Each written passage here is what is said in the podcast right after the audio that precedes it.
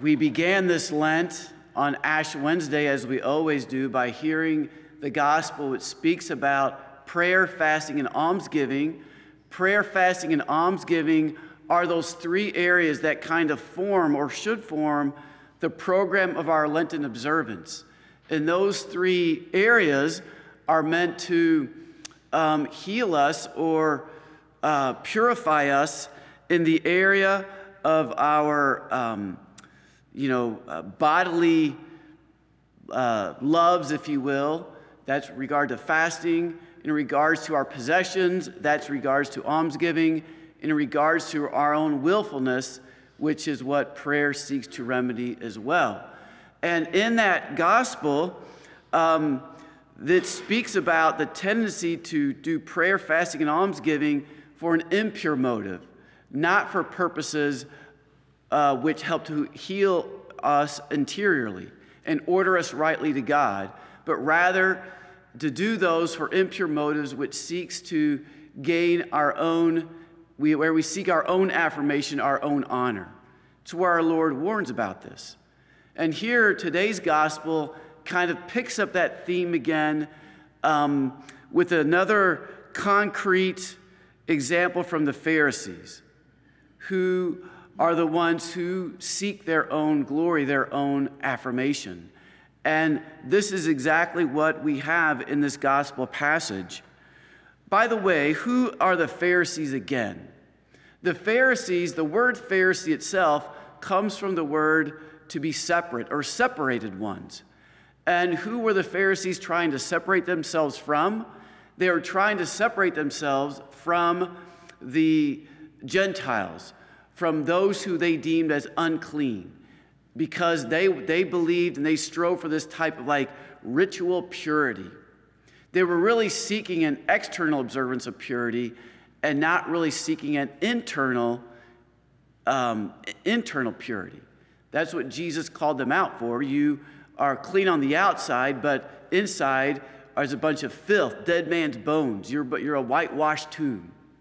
And again, this, this points to the Pharisees' tendencies towards this, the, the outward observance of Moses' law, striving after this kind of ritual purity, um, while at the same time not really ordering their hearts rightly towards God. And this is why they were not able to be open to the revelation of Jesus, to, to the revelation of God through Jesus. What their main sin was, was yes, hypocrisy, yes, that, yes, disobedience, yes, but at the core of that is the capital sin called vainglory. That's what the problem of the Pharisees was. And what is glory, though? What is glory? I want to turn to St. Thomas Aquinas here for this. So, glory, when he analyzes it in the Summa, he says, Glory is the good of a person coming to the notice and approval of many people. So, again, glory is the good of a person coming to the notice and approval of many people. It's not wrong for us to be honored. You know, honor is kind of involved with this. It's not wrong for someone to notice something good about us, or maybe something, a talent we have, or something that we've done well, and to be honored for that, to be praised for that. Actually, we need that as human beings. It's a type of affirmation that we receive that, that helps us to feel our own goodness and to give us a kind of a confidence uh, or security in, in knowing ourselves and knowing our gifts and talents and the good that we possess. Glory becomes disordered, if you will, when we seek glory for our own self, right? It, you know, glory, in other words, when we receive glory, what do we do with it? Well, we should order it rightly, meaning we should desire glory, right? It's not wrong to desire glory, but we need to desire it in the right way. Meaning, if, if I receive a compliment, I want to order it to God's glory, recognizing that God is the author of any good that I have in my being, any gifts that I have, any good things that I do. And so, you know, somebody compliments me, I, well, praise God. Because in, in humble truth, I know that God is the one who helps me to do something well, right? That's rightly ordered glory. Or maybe I want to be recognized because in, in recognition of something good that I do, by, that gives a good example to somebody else, right? Jesus himself says, What? Let your light shine before others. That what? That they may see your good works and do what? Give glory to God the Father. You see, God delights when uh, his good, God loves it when his goodness is manifest through his people. It, it, it, glorifies him because it manifests his goodness. And God loves to manifest his goodness through his creation. But again, glory becomes vain when we waste it, if you will, on our own self aggrandizement. Look at me. I'm so good, right? And you kind of like, oh, stop it, stop it, please stop, don't stop. You know, it's like people, you know, for ego building and to, to uh, really this self kind of self affirmation, people can turn to vainglory. And this is what happens to the Pharisees. And when you're into your own self like that, and you want your own, you want your own glory, you want you, this recognition and fame in one sense, then again, it, that, that's what leads to kind of like this disobedience or obstinacy to an authority that's greater than you, ultimately, which is God. And that's what the Pharisees suffered from. That's why they kind of gave Jesus the Heisman, right?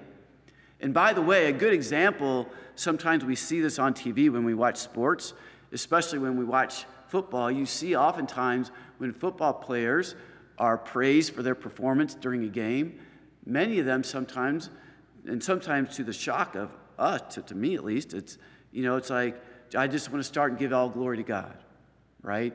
That's very edifying to see. Very edifying to see. So, anyway, the remedy to this is humility. So, why Jesus says, the greatest among you must be your servant, right? So, you know, it's in one sense Jesus is saying, yeah, recognize you might um, possess gifts and talents that put you on a different level than other people. And you might be given in a position of authority that might put you on a level than other people. But recognize that that quote, greatness is meant for you, it's, it's a responsibility for you to serve, not to lord it over or to look at me, oh, you know, tell me how great I am. You know, that's not what it's about. And this is why he says, whoever exalts himself, in the end, whoever exalts himself, whoever is full of himself, will be humbled, but whoever humbles himself will be exalted. All of us can take these words and incorporate them into our hearts. Pray for the gift of humility this Lent. And let's all pray for the ability to have a pure intention for what we do. In that way, it, you know, there, there's nothing like being purified. Pur- being purified is hard. That's why Lent's not easy. But oh boy, I'll, I'll quote, you know, sometimes I do this. Sometimes I'll quote secular music to make a point. I'm going to do that now. Some, but when, when we're purified, we experience freedom. And in that way, it hurts so good, right? The song, Hurt So Good. You know, this is kind of what Lent is about. Uh, it's a time of hurting, being purified, right? But that leads to the good, right? To our ability to be ordered to God, to receive His goodness more, and to experience His freedom as His children. This is what we all desire. May we continue to pursue this in our Lenten observances. Are you a Marian helper? Join our Spiritual Benefit Society and start sharing in the graces of all the daily masses, prayers, and good works of Marian priests and brothers all over the world. Sign up is free and easy. Simply visit micprayers.org. That's micprayers.org. Thank you, and God bless you. Please follow or subscribe to this podcast to receive the latest episodes and updates. If you have been blessed by this podcast, I invite you to leave a review. Reviews greatly improve our podcast ranking and will help spread this podcast to other people throughout the world. Are you enjoying this podcast? I invite you to listen to more shows brought to you by the Marian Fathers of the Immaculate Conception. Join us daily for enriching spiritual content, which will help you on your journey with Jesus Christ. Simply visit DivineMercyPlus.org for a complete list of our shows. That's DivineMercyPlus.org. Are you a Marian helper? Join our Spiritual Benefit Society and start sharing in the graces of all the daily masses, prayers, and good works of Marian priests and brothers all over the world. Sign up is free and easy. Simply visit micprayers.org. That's micprayers.org. Thank you, and God bless you.